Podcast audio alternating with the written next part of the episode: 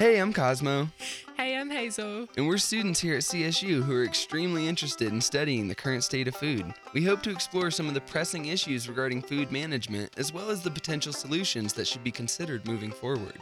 We have a few shout outs to make. A big one goes out to KCSU for letting us use their production facilities. We also want to thank Peppy Longlegs at Cloverlick Banjo Shop for recording us an amazing intro. He makes a mean banjo, so if anybody's interested, we've got the link to his website in our bio. We also want to thank all of our guests for coming on and sharing their expertise with us. Welcome to the future of food.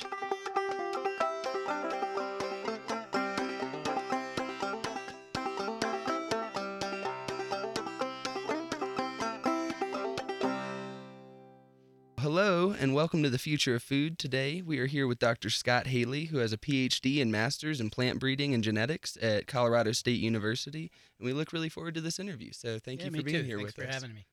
Scott, we were just wondering if you could tell us a little bit about what drew you to the soil and crop sciences.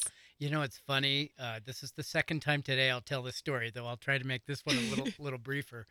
Uh, but uh, I did a bachelor's degree in botany at Washington State University, and I chose botany because I had an influential botany teacher in high school, and I just always loved plants. I was a Boy Scout, and I liked plants, and so um, uh, while I was an undergraduate, I got a part-time job as a student hourly in the pea and lentil breeding program at Washington State University and that's what started it. Uh, I had tried to go into forestry, uh, thinking that I could spend my life as a forest ranger, but I couldn't get a job, and so uh, I went back to botany and got that job and um, got some experience. And you know how it is when you're younger, right? You need to try to build your resume and start to add, uh, you know, relevant experiences.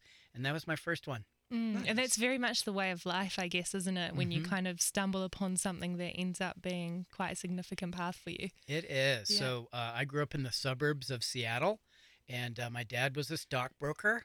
And you know, we did. I didn't grow up around agriculture or anything, and um, but I went to uh, across the state to the land grant university, just like CSU's the land grant university, and that's where it all happened for me.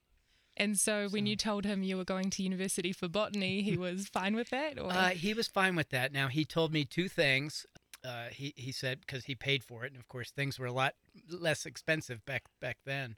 But he said, "Okay, that's fine. Do whatever you want to do." He joked, "You can take underwater basket weaving as a major if that's what you like." He said, "But do two things, and one is take a basic and introductory accounting course, and one just an introductory economics course." And I did neither of those things and uh, I admitted that to him many, many years later, and he didn't hold it against me. but right. I just wasn't interested in that sort of thing. Yeah. Okay. So just kind of continue on your history and influence, I saw in the CSU bio that was Mhm. posted about you that you had served in the Peace Corps and Mhm. spent some time in West Africa, I believe it was. yeah, so that was the really the second thing. So I, I got to start working on peas and lentils as an undergraduate student, and then I finished my bachelor's degree in 1983, and I had absolutely no idea what I was going to do. Was thinking maybe someday I might like to go to graduate school, but in what I didn't I didn't know, and I was tired of school actually.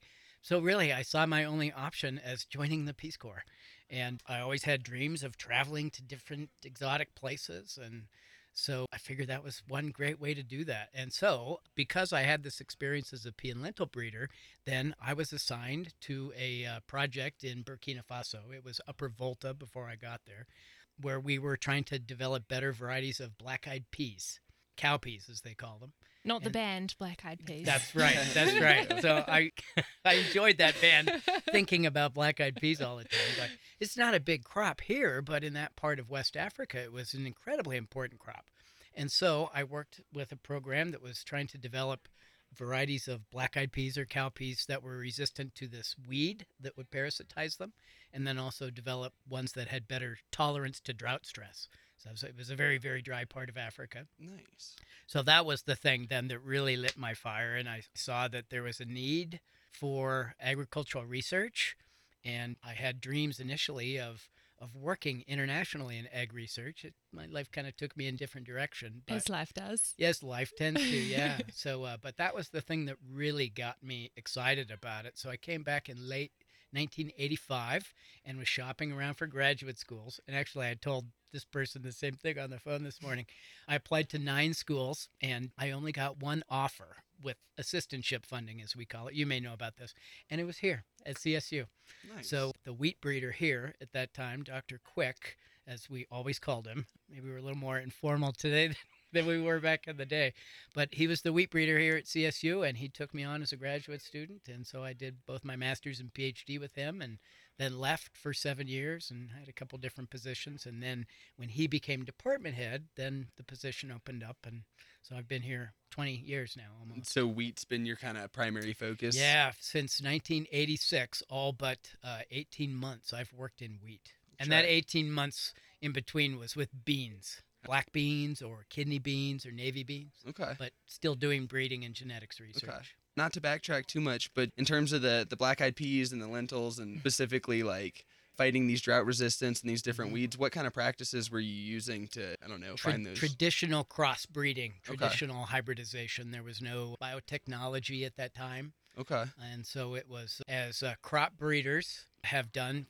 since the turn of the previous centuries, actually going back to the 1800s, you make a hybridization or cross between two different kinds with the hopes of finding a progeny from that cross that represents the best characteristics of the two parents. Okay. Okay, yeah, because we were talking actually Mhm. about selective breeding last week Yeah. with Pat. And so crossbreeding is Mhm. obviously separate to selective breeding No, in it's that just- it's- I look at it as being the same thing. Right, Uh, It's all a matter of terminology and so forth, but but we would call it selective breeding because after well, let's just say for example you have two cowpea varieties and one of them is resistant to this weed called striga and one of them is susceptible and you you make a cross, a hybridization between those two. But then you grow out the progenies from that cross, and then you try to select the best ones from among the progeny that can come from the cross. So, I mean, you imagine that there may be a lot of genetic differences between these two varieties. And so we apply selection to identify progeny from that cross that have the best combination of traits that we're looking for. So that would be what I would call selective breeding, but mm-hmm. it's really just depends on the, the language that you're Okay. that you're using. Yeah. Just to kind of dive into your wheat expertise, I know you were you said you kind of came under the wing of one of the other professors or doctors mm-hmm. that worked here. What else inspired you to work with wheat? Is there anything about the crop or the history of it in America that got you curious? No. No? Okay. It's where I got the job. Nice. It's it's was really again just happenstance. Yeah. So, I mean, I applied for graduate funding at a couple universities where they had cowpea, uh, black-eyed pea programs. Didn't get anything from them. I applied to a university where they had sorghum and maize and and really it was just because my former major professor here was a wheat breeder and he saw that maybe there was some promise in me. and wheat's such a crucial crop. It is. know. It's yeah, one like- out of it's maybe of some interest to those listening to this podcast, but one out of every five calories, or twenty percent of total global human caloric consumption, comes from the wheat plant. Wow. Wow. Okay, we were So, actually curious about yeah. that because so we've looked at where wheat is predominantly produced, and I Mhm. think the top three producing countries were China, and then India, and then Russia, and then the 4th is Mhm. the United States, Mhm. followed by Canada, which makes sense, I guess, when you look at these country sizes with respect to their populations as Yeah. well. Yeah, but it's a staple crop throughout much of the developing world, throughout Eastern Europe, Western Asia, uh, South Asia, as, as you talked about. It's the staple crop.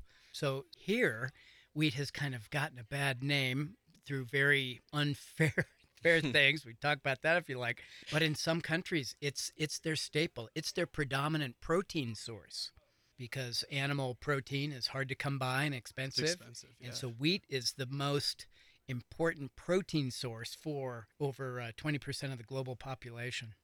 Which is interesting So- because in developed countries, when you ask people what they consider protein, they'll say meat and dairy products. Yeah. People don't even think of a cereal as a Oh, source of protein. Oh, but they certainly do in India and Yeah. Pakistan Mhm. and Bangladesh, and we could count up all the all the different countries all throughout the Middle East. Yeah, that's just like a dietary culture difference. I Yeah. don't know. I feel like America's so Mhm. prone to eating a big slab of meat with each meal, so you kind of right. neglect other sources That's of protein. right.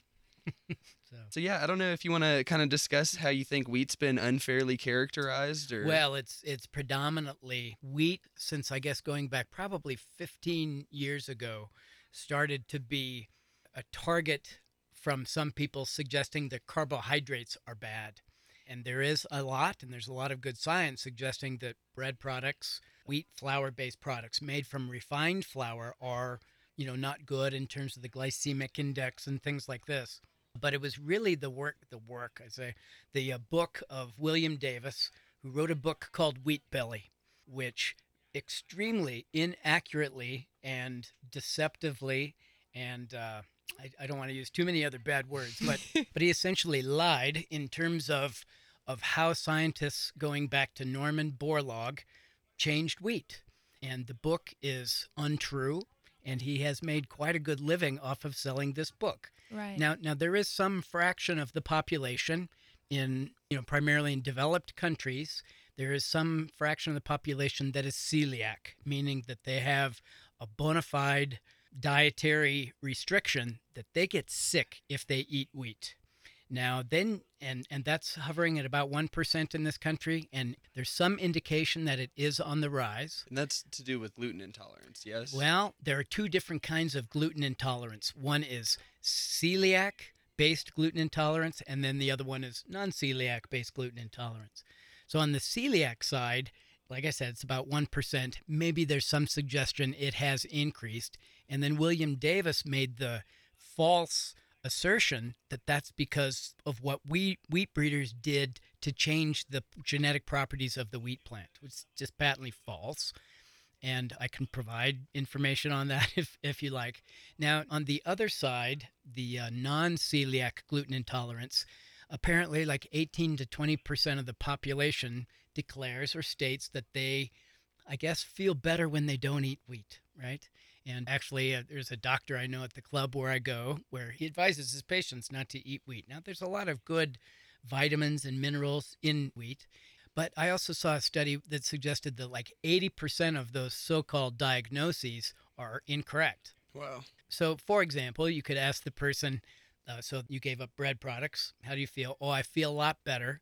So therefore, it's because you gave up bread products. But did you do any other sorts of lifestyle changes? Oh yeah, I started working out too, and I lost 30 pounds. Now, that had nothing now, now maybe that's kind of an extreme example, but so it is quite possible though that there is something in our environment that is causing people to become more intolerant of gluten. And it could be related to antibiotics in our environment and uh, other things. And this is beyond my area of expertise. Yeah, obviously, this is kind of a tangent, but mm-hmm. this literature that you're talking about that had false information just mm-hmm. kind of reminds me of Andrew Wakefield, but in terms of the ag- agricultural side of things, mm-hmm. where it's mm-hmm. this scientific literature that's kind of driving a narrative but doesn't yeah, necessarily have much weight uh, to substantiate yeah, it. Uh, William Davis's book, Wheat Belly, has been refuted over and over and over again, but I guess it was still a New York Times number one bestseller. Have scientists made it clear that they do not support this oh, text, oh, sure. or is there both yeah, sides sure, of that spectrum? Sure. I don't know. Like organic food is, but like I think there's a lot of economic motivation to incentivize mm-hmm. these products, and I don't think there are many people that are benefiting from them. There's a lot of people that claim to. Well, like I said, the the one percent of the population that really can't eat any sort of a wheat product, the celiacs, sure, they yeah. need they need those products. And from what I understand, it's not fun being celiac. No. I mean, having to be totally gluten free and being really careful about everything is yeah. really difficult. So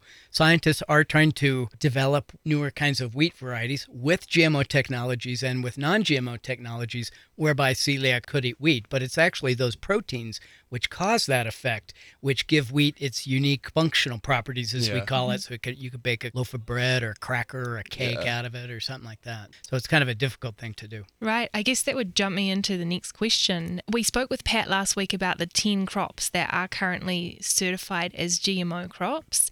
And we were quite surprised, both of mm-hmm. us, to hear that wheat is not one of those. Yeah, I actually said this at the Food Evolution panel. You did. I don't know if you two were there. I was and, there. Uh, yes. Okay, yeah. I, I, asked people to raise their hand. Of course, nobody did. But but you asked the average person on the street, and actually, this is in William Davis's book, I think about you know wheat's GMO, and that's why. And there is no GMO wheat produced commercially anywhere in the world. I'm pretty sure I was caught Period. on the record last yeah. time when Patrick asked us what we thought GMO crops mm-hmm. were on the market, and I mm-hmm. definitely suggested wheat it's, and yeah. banana, and it's like, it, no, it got close. Up. It got very close in around 2003, 2004. Monsanto working with public university programs like my own, but we weren't working on it here is more in the northern part of the country where they grow a spring kind of wheat.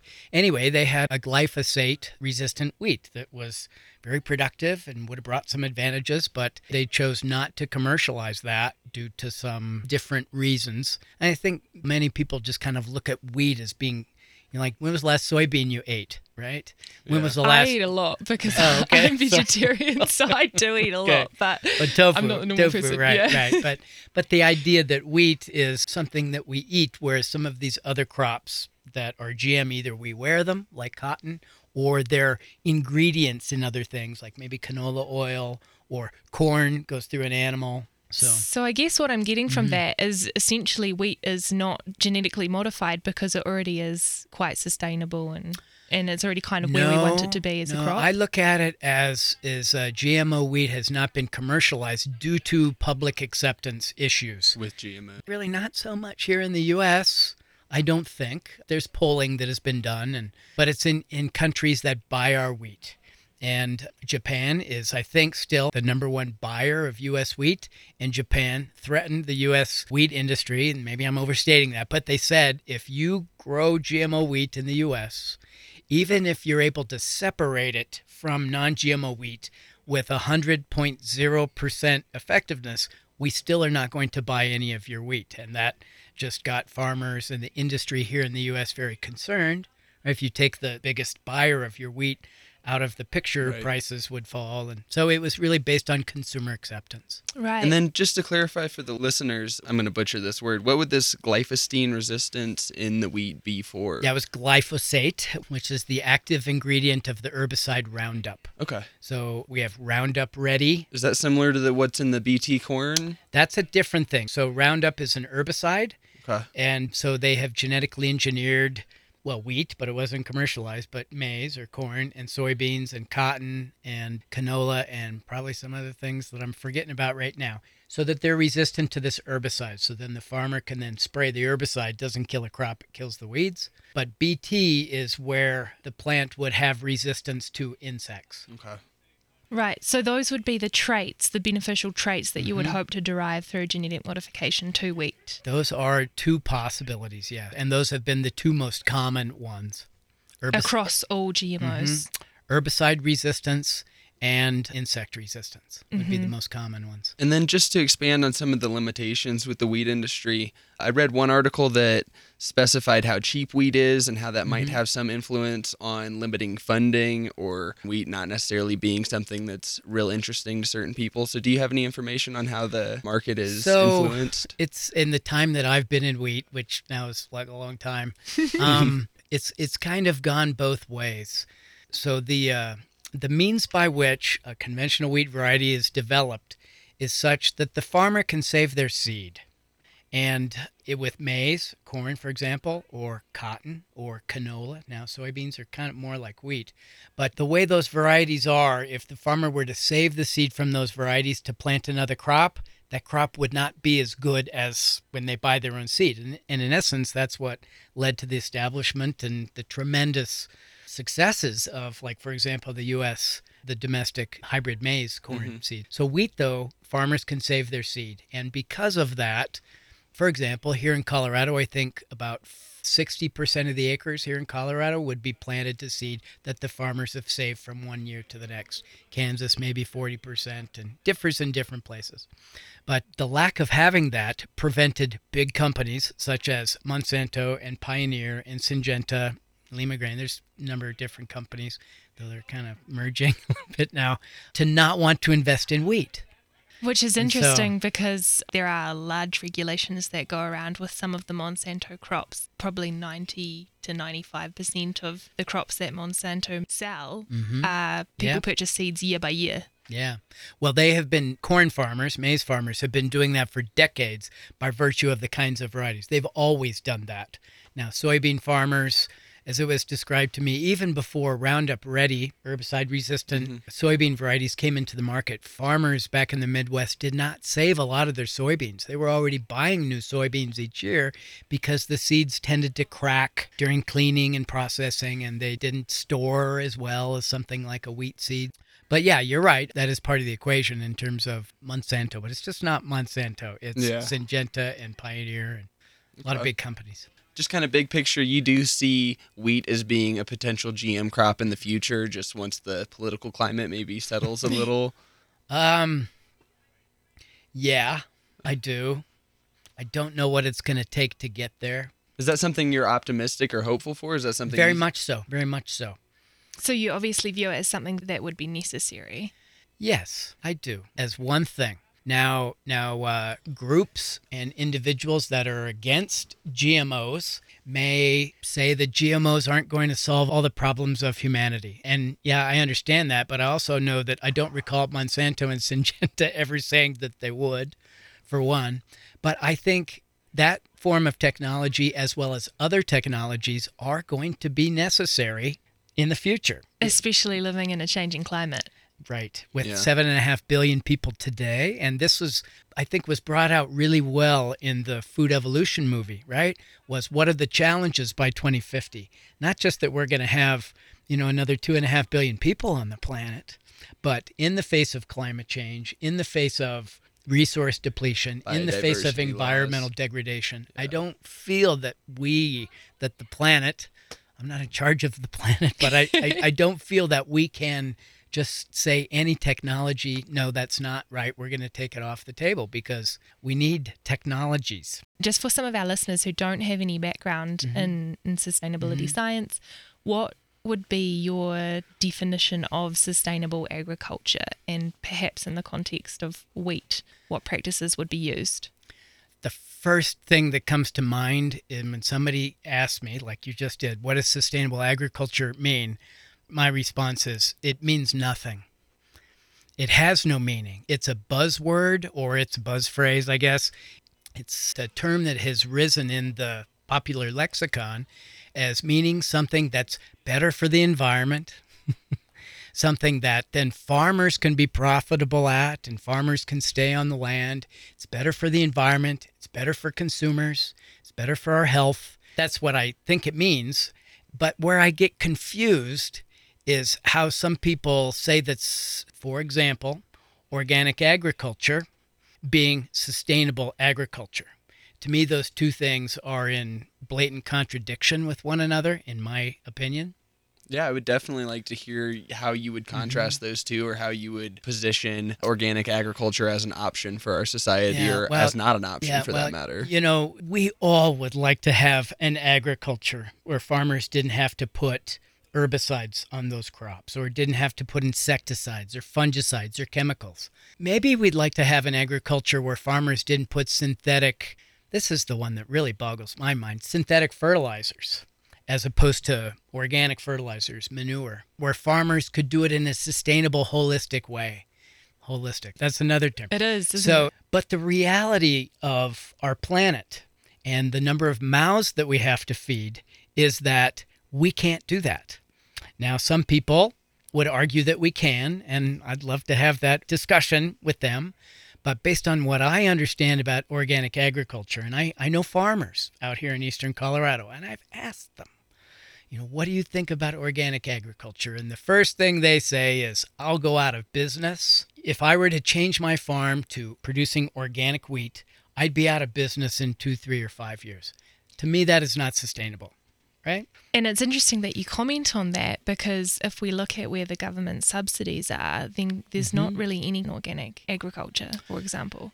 Well, you know, as I understand it, you know, subsidies are a really complicated thing, too. The conventional wheat farmer really doesn't have much in terms of subsidies anymore either.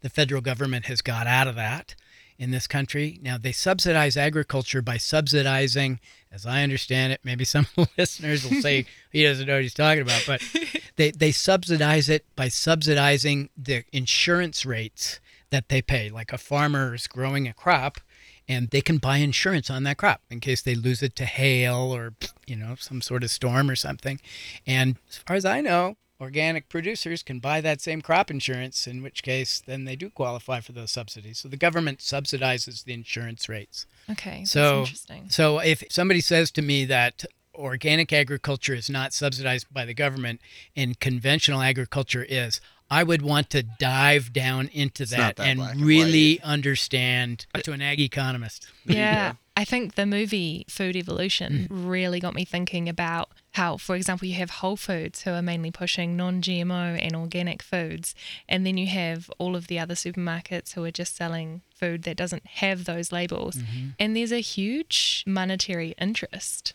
by Whole Foods in selling those.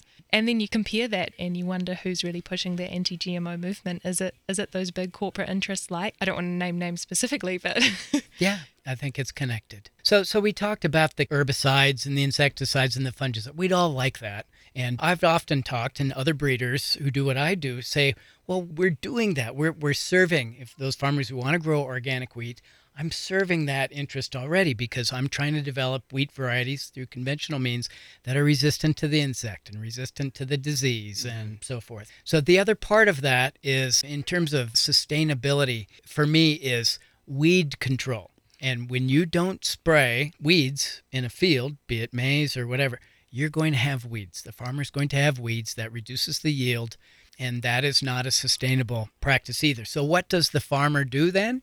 They do tillage on that land, meaning they plow that land. And that is 180 degrees counter to what I call sustainable. Yeah, and trust me, I know all about that because obviously my major being uh-huh. Master of Greenhouse Gas Management, mm-hmm. we actually Right. look at how that impacts greenhouse gases, how much less carbon can be stored in the Yeah. soil when it's undergoing tillage practices. So yeah, there's a whole nother side to Tillage that is, story. tillage is not good for the soil. And so what mm. actually But that's something that gets grouped with conventional practices, yes? tillage? Yeah. No, tillage would be much less conventional. For example, probably 30 years ago here in eastern Colorado, the wheat was all grown in a wheat fallow system where the farmer would do tillage in the intervening years in order to control the weeds. So then many farmers started to adapt, adopt no-till agriculture, where they relied on herbicides to kill the weeds instead of tillage. And that, to me, is a more sustainable practice, but it's not sustainable if your definition of sustainable is no chemicals. So, I just wondering if I can pull you back to talking about the different varieties of Mm-hmm. wheat. So we've read that you've developed 31 different varieties of that wheat. what it is? Now I imagine that was you and your colleagues, not just correct, yourself. Correct. I'm just curious, are different varieties, for example, more successful in different regions of the world, or is there another reason there's so many different varieties? Oh, yeah. And that's just here in Colorado and in my previous job in South Dakota. So, So those were specific to those regions Yep. that you were working in? Yep, Okay. yep. Wheat is a globally adapted plant in that it's grown in the semi-arid tropics. It's grown in northern latitudes, southern latitudes, mountainous areas, and has a tremendous global adaptation. But the problems that wheat faces tend to be more local. What I mean by that is, for example, if I'm a, a wheat farmer in Kenya, this is for example, I don't know why I thought of that one, but they have a disease called stem rust, which is really important there. And we could have another podcast on that, but it's not so important here. And so, what has ended up happening is that wheat varieties, the development of them tends to be for kind of a more local, restricted area. We do find examples sometimes where maybe uh, I know of one variety developed in Kansas. They ended up taking it to Georgia in the former Soviet uh, Russian state country of Georgia, and it did very well, and the farmers grew it. Those are very, very rare ex- examples with regards to wheat. So the other thing about these 31 is that we breed two different kinds of wheat. We breed a red grained wheat and a white grained wheat. So there's opportunities there. And then we have varieties that carry herbicide tolerance traits, which were not developed with GMO techniques. And so then that kind of multiplies the different market niches, I guess, different varieties. I'm imagining the with one being white and one being red from my basic knowledge of vitamin content of Mm-hmm. colourful foods. The red one would have different vitamins to the white. Yeah, yeah, I don't know about vitamins, but actually, it would be the opposite because a red grained product will generally be milled into flour, into a white flour. And so then the red coat would not be used in the flour product, whereas a white grained wheat can be whole ground. You could develop a whole grain flour. And that's actually what our white wheat varieties are used for, is to make whole grain flours, which can then be used in various baking products. And then they're higher in fiber and they've got better nutrition and these things. So it's actually kind of backwards from uh. what you might think. Right. I guess I was just curious. So, is there any book that you would recommend our readers look into that would perhaps be a realistic representation of the current situation of in, wheat? in the nutrition side, no, that's kind of out of my area. right. But there is a book, I'm actually reading it right now, which would be, I think, a really interesting book for the listeners. And it's called The, uh, the Wizard and the Prophet. I think the last author's name is Mann. I think it's a bestseller right now, but it's the story of two people back in the 20th century, one by the name of Norman Borlaug, and then the other, I'm not that far into the book, so I don't remember the guy's name, but two different competing views on what sustainability means for the future The Wizard and the Prophet. Yeah, and, we'll put the link for that in the bio. Yeah, Norman Borlaug, he's likened as the wizard in the book. And the prophet was kind of a different view on technology and sustainability. And so that's the book that comes to mind. Great. Thank you. So yeah, we spoke with Dr. Patrick about the different crops that are already genetically modified. He spoke about golden rice and a gene for apples and potatoes that kind of prevents bruising. Mhm. I was just wondering if you knew any other plants that could be researched in the future for genetic modification or if there's any plants that you see optimism for. Well, this is, by my estimation, one of the conundrums of this idea of GMO crops is that with the current regulatory structure that we have, it costs an unbelievable amount of money to bring one of those traits and crop forward. So I'm, I'm thinking like sorghum. Grain sorghum is, is a really important crop in parts of the U.S. and then also in many, many uh, developing countries. Now, sorghum has problems just like any other crop, and there would be opportunities for that. But the problem is that it would be difficult for the company to make money at it. And somebody quoted a figure to me very recently that it costs $300 million for Monsanto or Syngenta or DuPont to bring forward a new GMO crop. So it has to be a trait and a crop where they would have the prospects for recouping that investment. So there may be a lot of opportunities, but it costs so much. Yeah, I think Pat said the total cost to go from the start to the legalization of a genetically modified crop. I think he said 100 million. Yeah, so the Billion, number I heard Yeah. two weeks ago was 300 million. And this was from okay, yeah. some business development manager of Syngenta. It's huge. It's enormous. So, you know, this isn't going to happen at the universities. Yeah, for no one. doubt. And it's almost like that has forced this technology to be used only by the big three, right? But we have this new technology, CRISPR, gene editing, CRISPR Cas9, Pat was talking about that as well. which there was actually a major, not ruling, but an opinion that came out last week from the U.S. Secretary of Ag saying that, again, this is the second time they've stated this, saying, we're not going to regulate this in the way that GMO crops were regulated. And that, it's different technology than, than GMOs, but that shows a lot of promise for developing new technologies to help farmers and consumers. I mean, it makes sense that they're classifying it different just because CRISPR seems to be more precise and more accurate. Mhm. On that same standpoint, under the definition, it still seems like genetically modified organisms to me. But Yeah. obviously, you got to label Well, things one way or Who, another. who made that definition for genetically modified? Exactly. It wasn't a breeder, it wasn't a scientist. yeah. Mm-hmm. So, Yeah. And then to just kind of continue this discussion in the future, I don't expect you to have much expertise on this topic. you but might be surprised. Well, yeah, right? It might be. but we brought this up with Dr. Patrick about his perspective on synthetic meats and genetically modified Mhm. animals. And we spoke earlier about how inefficient and expensive meats are as a source of protein. Yeah. Do you see genetically modified animals in synthetic meats as being an alternative? I Types do. of meats I, don't- in I don't general. know about genetically modified animals, unless you could genetically modify them so that they don't, for example, they eat half as much and still produce the same. That's the problem Yeah. with animal agriculture. yeah. Dr. Patrick talked about Yeah. the salmon in South America that Yeah. they've approved for genetic modification. I think it was actually here in the U.S. too, and, Yeah? and in Canada, I thought. But the synthetic meats, uh, somebody was telling me about this the other day, and yeah, I think you're going to see that in the future because the numbers don't lie. There is not enough land area on the planet in order to feed everybody for everybody to have a 12 ounce T-bone. Yeah. day. And culturally, I think it's going to be hard to evolve eating meat completely out. So maybe finding these Mhm. alternatives will be an option. Well, it wasn't very hard for my wife, who is vegan. I want to try it. So- I haven't yet, but all my friends that try it say it's, not awesome. as bad as you think. Yeah, I'm so- pretty close. She was vegetarian for 10 years, and then she went vegan, and I eat vegan probably three quarters of the time. Just Mhm. continuing the Yeah. same position, what's your view on insects and that as a source of food? Well, you know, I hear all these things. I saw people in Africa eating insects. Kids would put a lantern at nighttime on a patio, and then all these flies and flying ants would fly in, and they'd catch s- them. sweep them up and roast them. And so I, I hear these stories on NPR about insects, and we're all eating insects Right. already. We Oh, just yeah. don't know it. It's I've just ground up in everything we Yep. eat. just recently been in Mexico and we had a plate full of grasshoppers, which was the first meat that I've eaten in years. oh, really?